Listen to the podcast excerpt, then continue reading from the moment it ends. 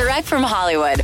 May is Mental Health Awareness Month, which is particularly meaningful this year as so many people are stuck at home and struggling more than usual. And one of the issues impacting a lot of people is guilt over feeling unproductive. While they might, in theory, have more free time than usual, others on social media may be bragging about what they've accomplished. So Billboard recruited several artists to remind people that it's absolutely fine to just get through the day. In fact, that's what many of them are doing.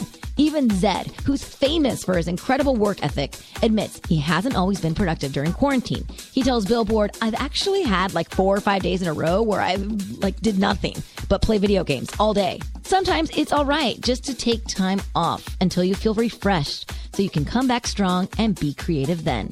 Zedd is finding some time to work on his second album, but says he won't release it until he thinks it's ready.